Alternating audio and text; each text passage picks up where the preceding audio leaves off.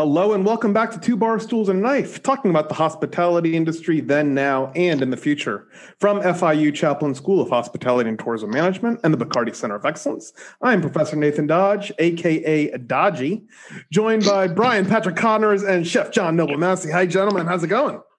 Uh, look at that. He's making up his own nicknames like Look that. at that. you know. Well, who You know, gave him those I've gotten nicknames? tired of you you know? just calling it, calling me Dodgy, so I'll just embrace the Dodgy. Yeah, All yeah, there you go.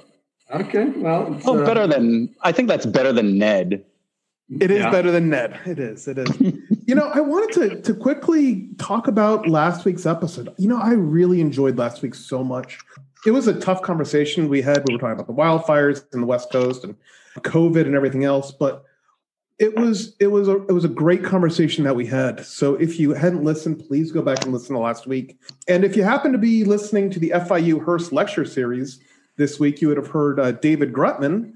And while he used a, a language that was a little bit more colorful than we use on this show, um, he had a very similar sentiment. He did say, "We will rebound, we will be stronger, and we will be better than we before." Um, is that a, a good uh, translation of the uh, the verbiage that he used, uh, Brian? Yes, it's very colorful. And I did, uh, and uh, John Massey, you know, and I did uh, quote Nathan Dodge from his phenomenal show last week on NPR, Ooh. which You know, aired his- yesterday. yeah. I was His on shining NPR talk- moment. I know, His shining talking about the future of the industry. And I know we're going to be getting a little bit into that today, particularly on the culinary side. So uh, I'm looking forward to having a conversation with a culinary educator legend. Very How's that, cool. John? Yes, huh? yes. There you go. legendary, legendary culinary educator. Before we get into that, why don't you tell us a little bit about Bacardi World? Bacardi World. Yeah, you know, I was actually on campus today, gentlemen. Felt great to be back on campus. The Bacardi classroom is, it has that new classroom smell. You know, it's really what you want that new classroom smell. That's cranking. And then, of course, in about 48 hours from now, uh, a little less, we're going to be joined by Drew Nieporent uh, from Nobu fame, uh, as well as Tribeca Grill and his legendary career when he started out with Joe Baum. And I'm going to kind of take a really deep dive with Drew and we're going to talk about uh, a lot of the topics that we've been going with. But uh, Drew's going to be a great guest uh, this Thursday for our next Bacardi Talks. And we got some other cool stuff in the works right now. So I'm going to hold off on that because I really want to get to today's guest. But when I say some really cool stuff, we're going to be doing some good partnering uh, with industry media as well as industry experts, and we're going to be launching that under Bacardi Teach. So all good things are coming from the Bacardi Center of Excellence. Hey Brian, once we um, because this show will air after you have spoken to Drew, Mhm. we will take that whole episode and drop it um, about Yes. midweek. So if you are listening to the show now and say, "Oh, I wish I could have heard that," be prepared. It will be dropping on the Two Bar Stools and a Knife uh, podcast, probably midweek ish. So keep an eye open for that. I think we should just move into things because it is October. Excellent. We'll talk about It is. It is. So this is this is the first uh, podcast for Oktoberfest, and we are how better to start it off, I think, right? And so, you know, I want to give our culinary educator legend a proper introduction. So, with a career that started after emigrating from Bavaria uh, in New York City, working at hotels, including the Sheraton in New York, uh, over 30 years at the Culinary Institute of America, uh, including uh, that as the culinary dean, author of several cookbooks, and my personal favorite, charcuterie, and also has the highest certification honor of the American Culinary Federation as certified master chef. And on a personal note, uh, I am more than pleased to, to call master, certified master chef Fritz Sonnenschmidt my my uh, mentor, colleague, and friend. So uh, please welcome Chef Sonnenschmidt. Yay! You make me blush. Uh, well, I am. I am. If you could see me, uh, uh, I am blushing as well. But I'm thrilled to have you on and have a few minutes to chat with you. So we'll look forward to this next 40 minutes or so. Me too. Excellent. Well, I'm, Nathan, why I'm don't- why don't you start off? Yeah. So, first of all, I uh, as soon as I get a break, I'm going to run into my uh, cookbook collection because I have, I think I might have that cookbook. I might have that charcuterie cookbook on my in my cupboard because one of my favorite things that I'm always terrified to make is my own charcuterie. So I'm gonna definitely want to talk about that in a second. But let's talk about your career. Let's talk. Let's go from where did you start? How did you uh, get here from Bavaria and and you know make it as far as to be on the two bar stools and a knife podcast? The highlight, the highlight. of your career. The highlight. I started uh, in 1948 uh, my apprenticeship. Uh, that shows you I'm, I'm an old geezer uh, today. Uh, Uh, 1948 uh, uh, versus 19, uh, 2020 is um, it's, it's like day and night. I mean, at my time, we made everything from scratch. Even tomato ketchup we made from scratch. it was a complete different type of a, a kitchen system then than it's today. Today, I think we very have become convenience uh, uh, uh, participants, and a lot of stuff now in our kitchen is pre-prepared, and we don't actually do it from scratch anymore. Uh, so in 48, I did uh, three years of apprenticeship under a, woman chef. I mean, I never knew she was a woman until I came to the United States, where we made a big difference and still do today between a woman and a male chef. Uh, I always said he either a chef or not a chef. It doesn't matter what you call it. if you uh, uh, male or woman, because if you can't cook and all and have the feeling for it, uh, you, you shouldn't be in our profession. For three years, um, I did what, what at that time was because there was no culinary schools like we have today. And I want to thank all the teachers in all the culinary schools in the United States uh, for really uh, putting themselves out in order to keep our culinary profession alive uh, under all these difficult circumstances that we have today. Uh, so we had no school, so we had to wander. We had to move from place to place to pick up ideas and concepts. Uh, and um, uh, at my time, uh, the big worldwide, what's it called, trend was Scandinavian food. Uh, if you knew about today, it's the tapas, the Spanish type, the South American type of a food. so you needed a type of experience in order to really make it in our business. So I first I actually went to Switzerland. I worked there. From Switzerland, my chef uh, recommended me to the chef at the Grand Hotel in Stockholm. Uh, and then he recommended me uh, to uh, Mr. Rouet, the chef at the Piccadilly Hotel in London. And then he recommended me to another place, uh, and actually the Savoy. Uh, and actually, I was recommended by my chefs after about a certain time. They said, I can teach you nothing anymore. You better go there uh, and I, I worked in, uh, in, in Africa and I worked in India. And before I came to the United States, I worked in Pakistan. Uh, and uh, I met a gentleman, which was the general manager of the uh, El Dorado Shore and Yacht Club in uh, New Rochelle. and I met him in a belly dancing place. Down there was at least illegal, but it was like a speakeasy. And he said to me, and I spoke like this, he said, America, gold on the streets. And he said, if you ever come to America, I give you $125 a week, a house and a car, which was at that time a fortune. A so I went for my immigration papers, which I got three months later. And uh, uh, in uh, 1960, uh, uh, in, uh, in May, I got to Idlewild, which at that time was, was what is Kennedy today. And that's what my first time I ever been in America. Uh, and I started at the El Dorado. The $125 were $95 after taxes. Uh, the house was an old shack in the back of the, the property. and the roaches were marching like the Germans, and the the uh, mosquitoes came down like the kamikazes. Uh, and the car was an old Jalasi, only the brake worked, but I loved it. I loved America at that time. I wish we would go back to that particular time in the 60s well, food was food, service was service, and the culinary arts was beginning to really what you call become Americanized. Uh, basically, that's my career, what you call now. Of course, in America, uh, I left the El Dorado, and uh, uh my the manager got me a job at the uh, Julie's uh, Kosher Catering on 72nd Street at the old Hotel Royal, and I got interested in kosher food and I started to, to study it uh, and then uh, become a kind of expert for it and make good money there too. Uh, and then my friend, which was with me, overslept on his job, and he was afraid to go there because the chef there was a tough Austrian. Uh, and uh, she said to me, "Look here, why don't you go down there and take my job there? Because I, I, I, won't, I won't go down there. The guy's going to kill me." So I went to the uh, Sheraton Moraine, which was at that time one of the uh, uh, hotels which was built for the World's Fair in uh, 60, uh, in 61 and 62. Uh, and I, I interviewed for a, a, cook, and the chef liked me, and he hired me, and I stayed with him for four years. When he left, I became executive chef of the hotel, and in 1968, he became the supervising chef of the Culinary Institute of America at that time in New Haven. Uh, and uh, he hired me uh, to teach international cuisine.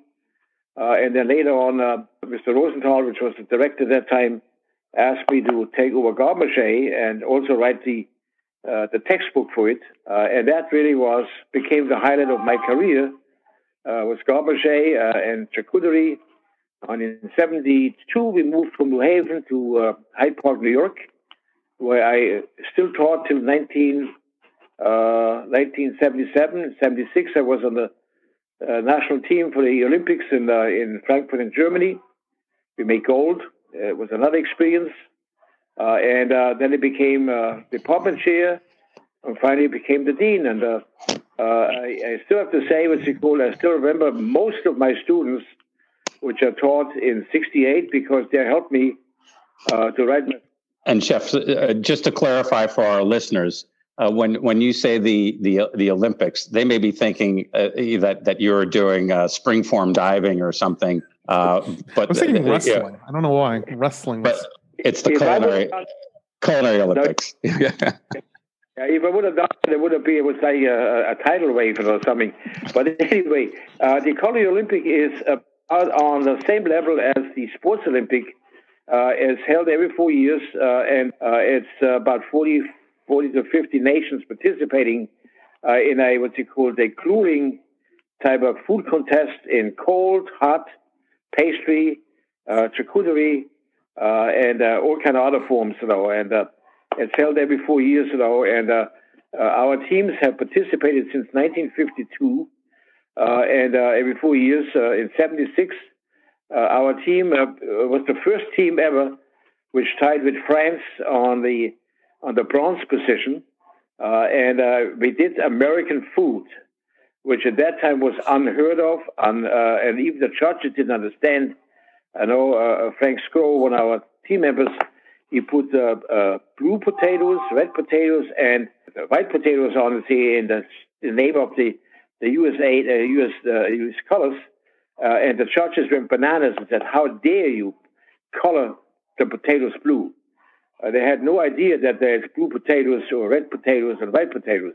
And our teams after that uh, came in top every every time until recently. I would say called our team, younger team, a new team, with not the experience that we had. Everything was everything made from scratch.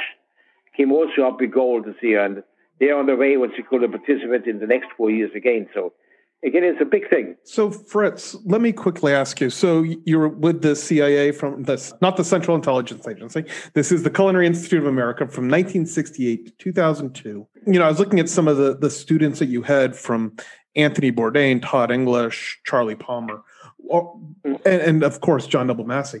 Who is there any one um, student that really just sticks out that made it big, big, and that is really an impressive and you know, feathering. Besides John Noble Massey. Besides John Noble Massey. Thank you very much. Yeah. really, uh, I have to say that all uh, my students and our students uh, have been successful uh, to move the uh, culinary arts in America uh, to the point as we are today. So I really wouldn't say, well, even so, we had uh, Bourdain, which was a student of mine personally.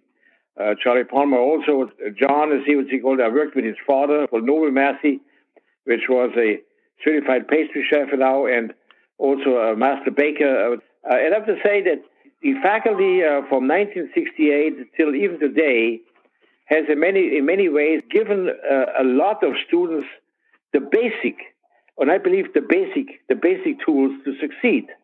Uh, by that, what by that what I mean is, is that I still believe today that if you don't know the reasons why you're cooking it, you cannot be successful because it's so important to know the reasons why we're doing it.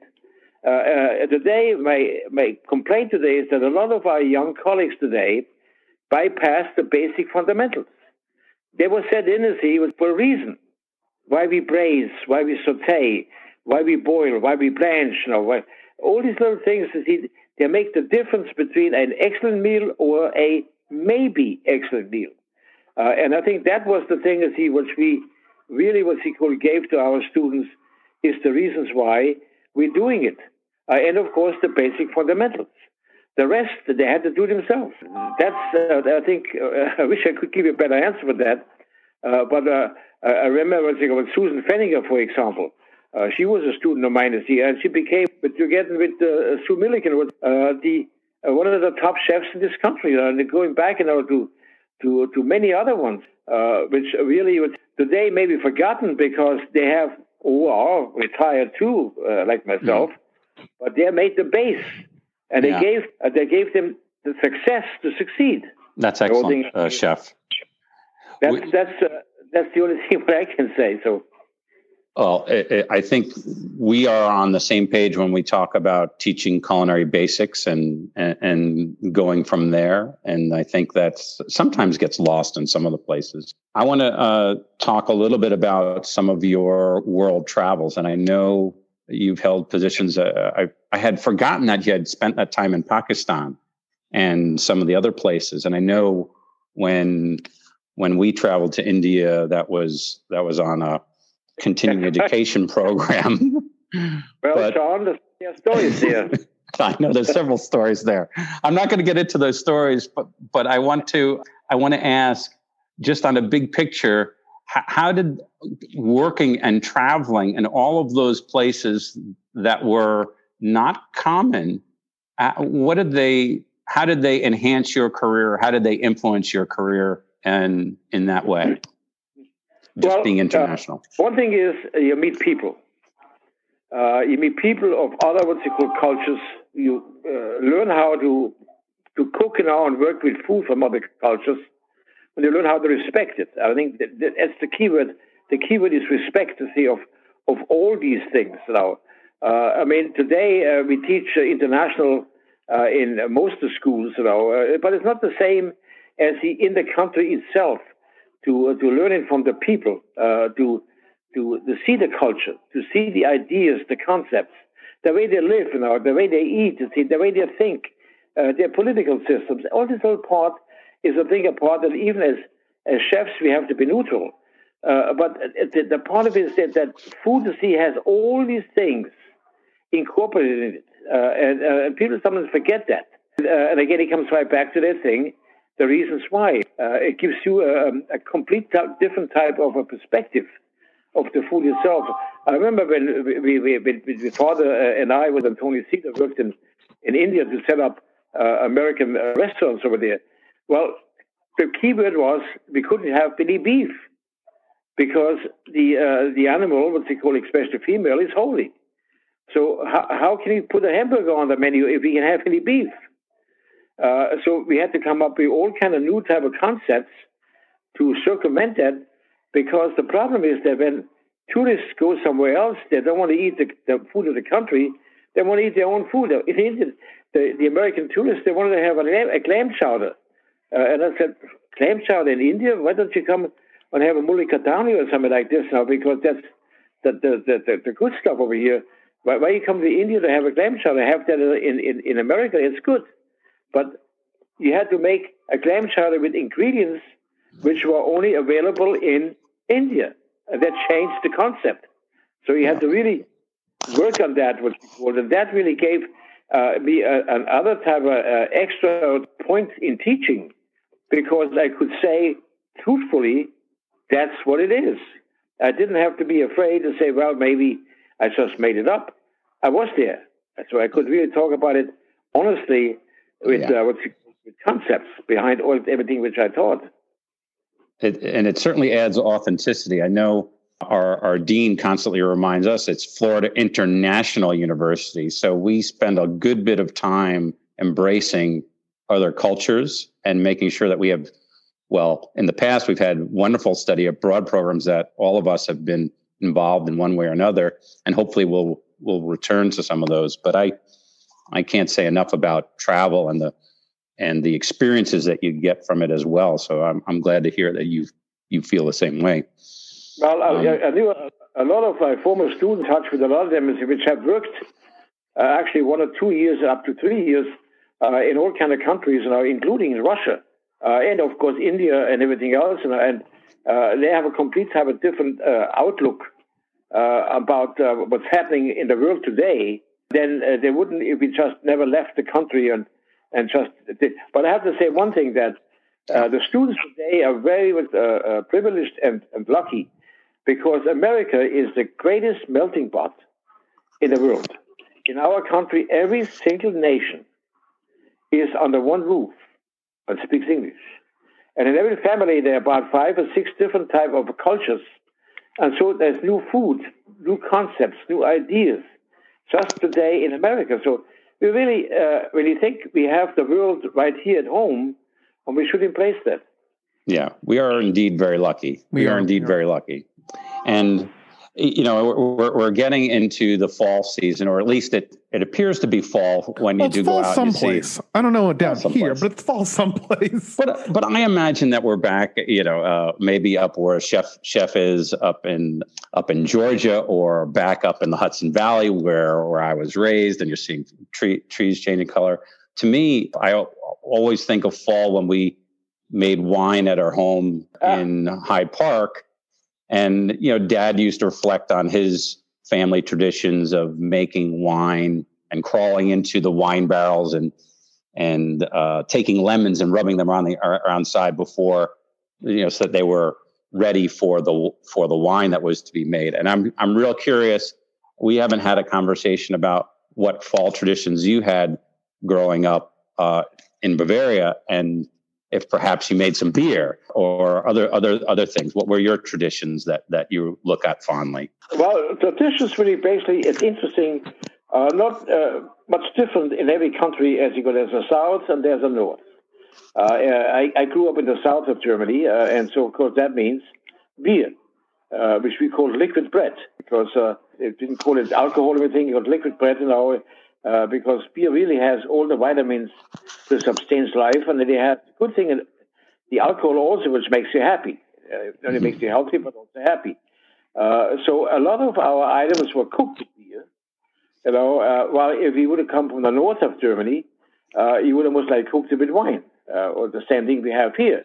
if you if from the the wine producing areas, you know, most likely cook everything with wine. Why, in this case, you come from areas which are, would, uh, have a lot of breweries, they most likely cook with beer. So uh, there's not much big difference in that. Okay, as uh, the food's about well, it's the same thing. as see, is uh, a lot of stews.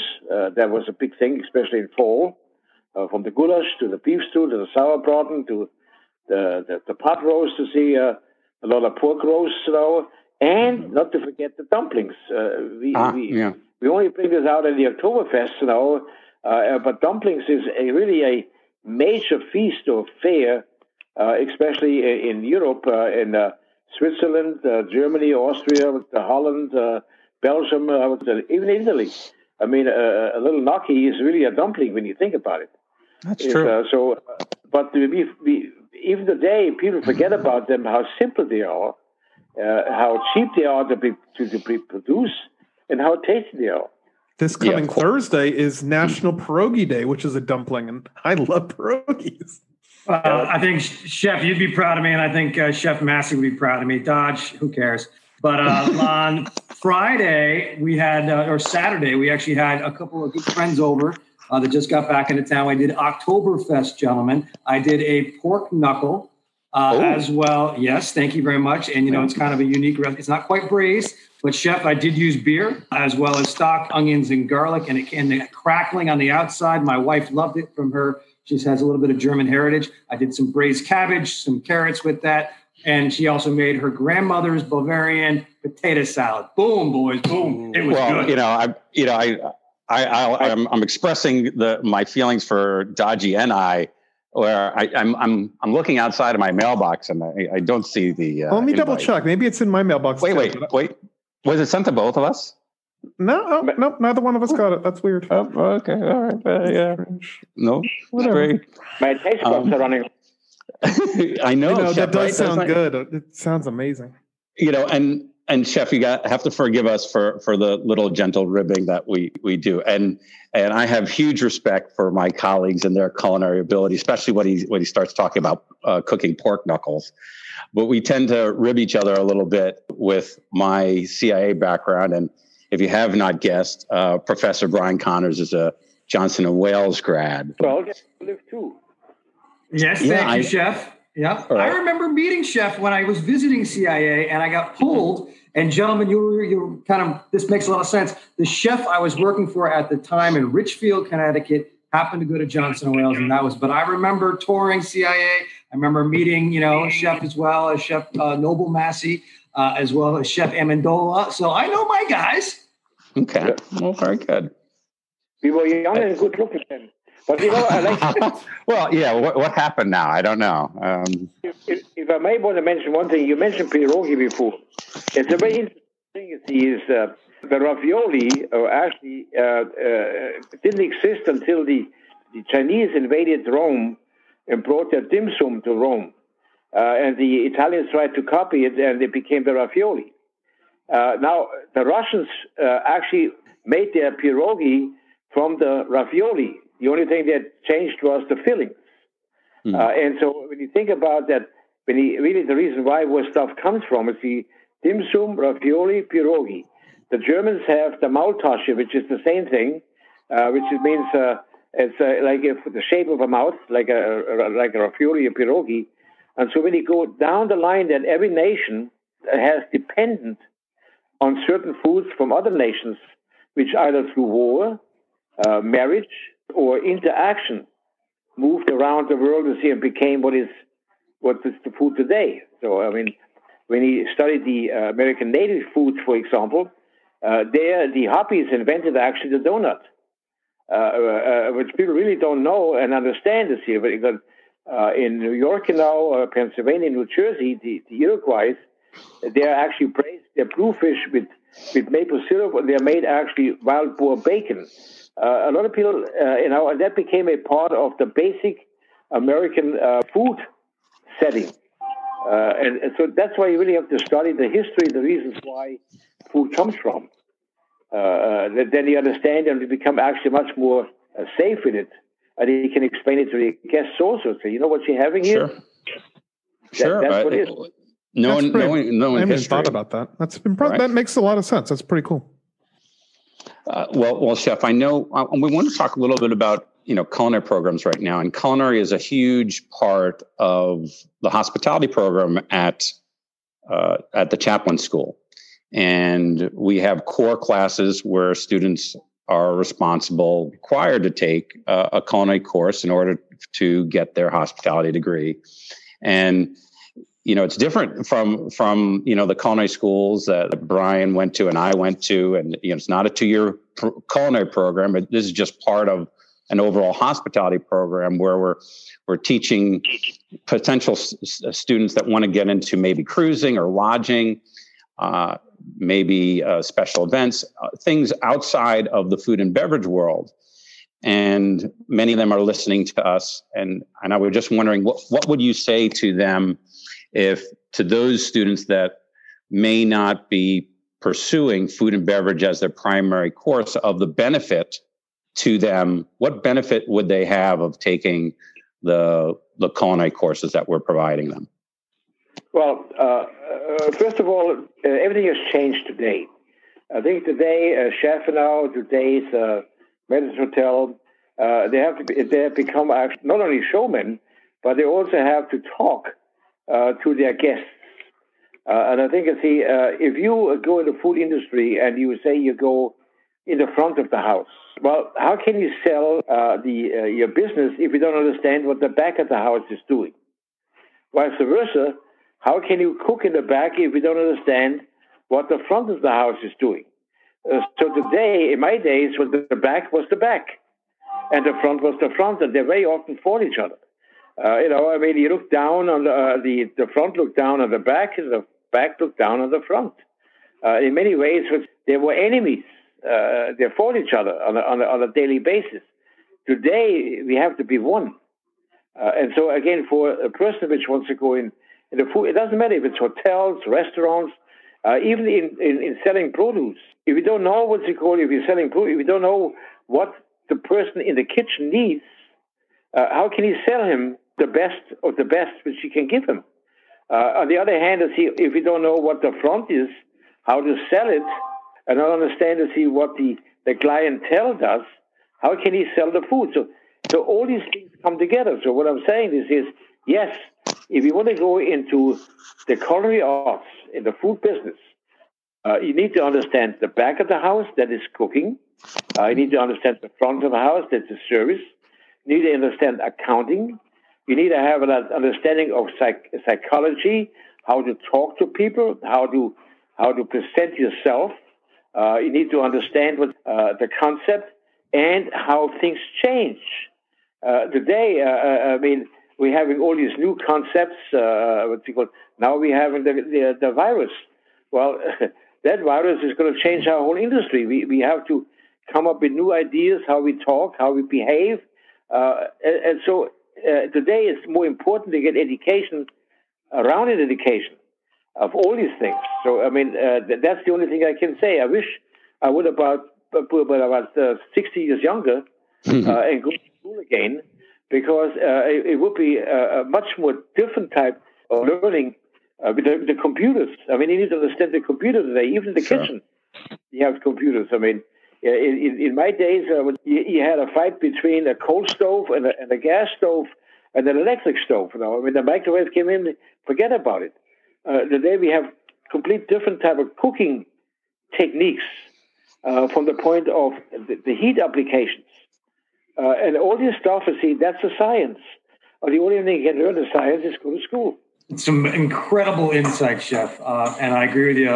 It, it's definitely changed. Either I, I graduated culinary school and about 25 years ago. John, you're not too far off there, my friend, either. But uh, so, yeah, I Chef, know, I know. Uh, John Massey and I have been working on a project together, and we'd love to get your insights. When John told me that we were able to get you on the show, I said, "Wow, this is a great opportunity." Now, Chef Rich, you, you talked about you know your experience with apprenticeship programs. One thing that John Massey and I are kind of really looking at is do we need to kind of return to apprenticeship programs? You know, a lot of culinary programs are shutting down just because of either not innovation, the cost, but you know, do you see that model that you went through? Do you think that can work in today's modern ways?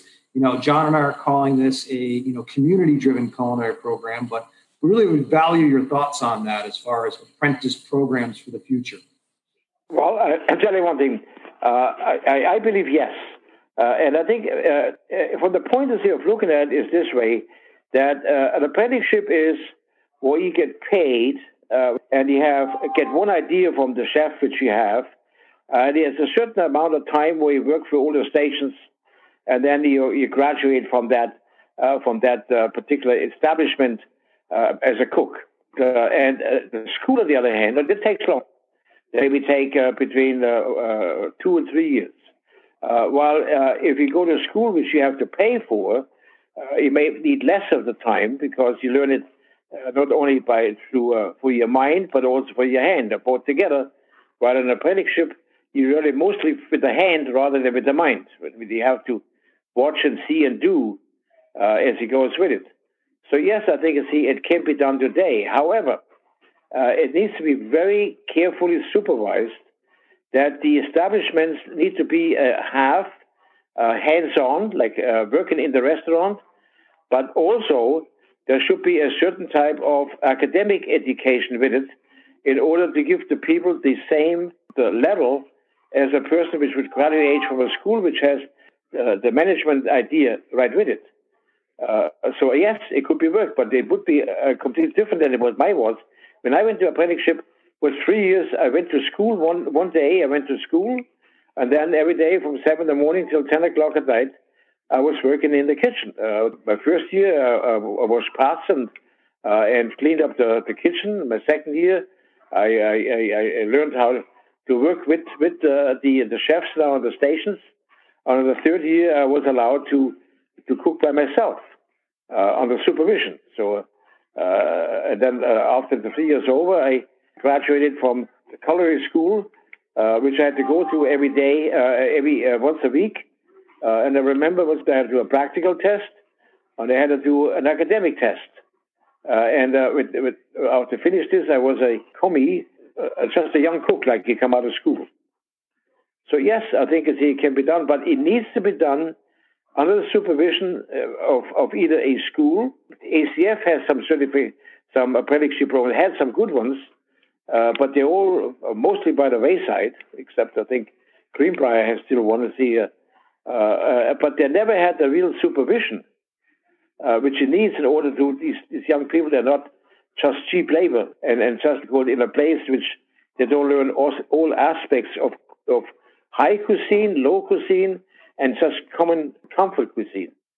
Uh, that's a key word. Does it give you an idea? Yeah, I was actually writing John a note uh, and saying that's right on point because it's one of the things that yeah. Chef Massey and I are talking about is that utilizing the Chaplin School as a foundation, but of course, you know, I think one of the challenges we're going to kind of run into is that instant gratification, that world of instant gratification that we live in now. But you know, the restaurant and or resort or hotel property as the apprenticeship, it might be a little bit of back to the future, but it would work. You know, so thank you for the input there. Uh, that, that was really insightful.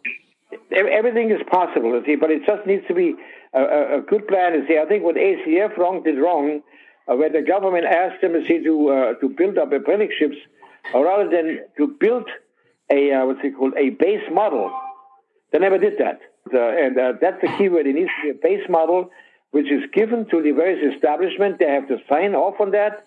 Uh, they need to be supervised, what's it called, and they have to agree to certain things that the young people which go to the apprenticeship may have to go with half of their time uh, to a, a, culinary school or a community college, whatever this case comes to. But uh, that's the key word. It needs to be planned well uh, and uh, uh, a time a time frame. Uh, and today, what I would have to say from the pay point of view, that the first year an apprentice should get paid minimum wage, and the second year he should get more, and in the third year he should get full cook's wage because at that time, as he mm-hmm. uh, uh, just working for three years in the same establishment, he knows the in and outs maybe more than the chef itself. Then it becomes successful. But you know, if you just say uh, that the person takes the apprenticeship on a minimum wage, forget about it. Yeah, I think yeah. You're, you're absolutely right, Chef. Uh, you know, today's student I mean, if they're going to do an apprenticeship, if they're going to do an externship, they've got to support a family, and and uh, particularly those that are that are working and going to school at the same time. You, you, you, it's a tough balance, and to to work make, for free, you know. Or making the money to go to a culinary school, if you uh, a community college. Well, I, we normally finish it up, uh, finish up our podcast, chef, with something that my colleague calls a, a speed rail. But today, I've got to, we're, we're going to finish up with just I, I have such huge respect for what you and dad did in your careers educating thousands of young culinarians and hospitality professionals and I, I, think it's important that anyone that's listening as either as a student or as a professional in the industry if you could give uh, today's young professionals and young students uh, any two or three pieces of advice um, what would you say to them well, uh, what I want to say is uh, the thing. Uh, first, I would say cook simple, concentrate on flavor, and cook only what you know. Now, that will change. To cook what I know, it will change all the time as you go along. See, is a lot of people see, especially young people, want to do more than they're really able to do because they want to show off and they fall flat in their face. Uh, the other thing I would like to uh, say also, learn from each other. Learn from your mm. teacher, but you can learn from the fellow next to you, learn from the fellow on the other side. That's what we did now. I learned from your father. Your father learned from me. Jim Haywood learned from both of us.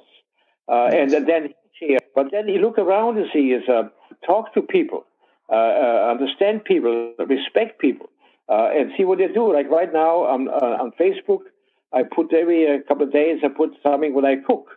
I cook old fashioned. And now we have about 30, 40 people, which a lot of my students. We share ideas.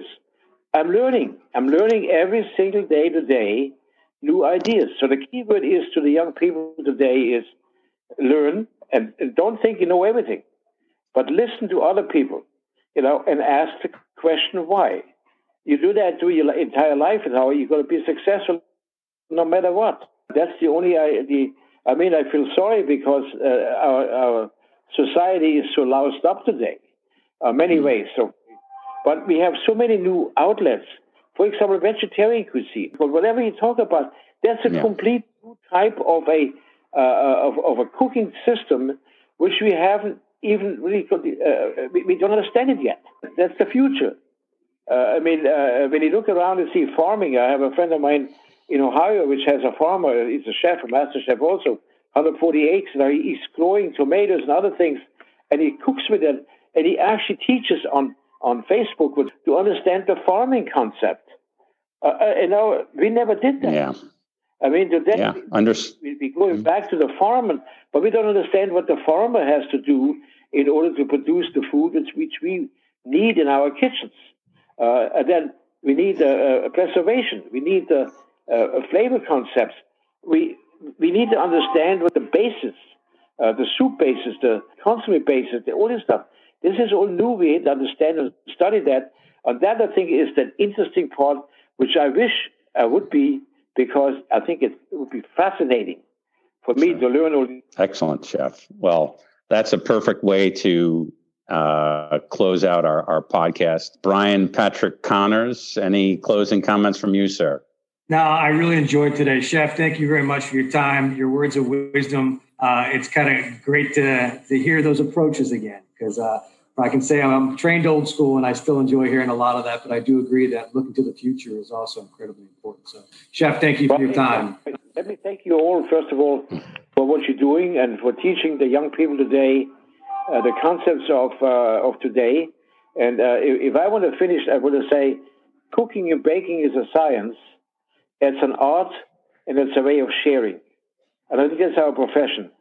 It's the way how we share Uh, uh, our food with our guests and how we would and uh, uh, how we keep the nation healthy, which we really would need to talk about more and more with all the things that happens today.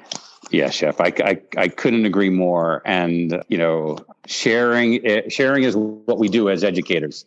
And so, all of your years were uh, of teaching, very grateful. All of your students, very, very, very grateful. And so, thank you for sharing everything that you did with us today. It was it was really inspirational. You made me feel good today. Thank you. And you made us feel good. So thank you. Thank you, Chef. Okay, thank you, and have a nice evening. All right, okay. you too. Thank, thank you, you very much, Chef.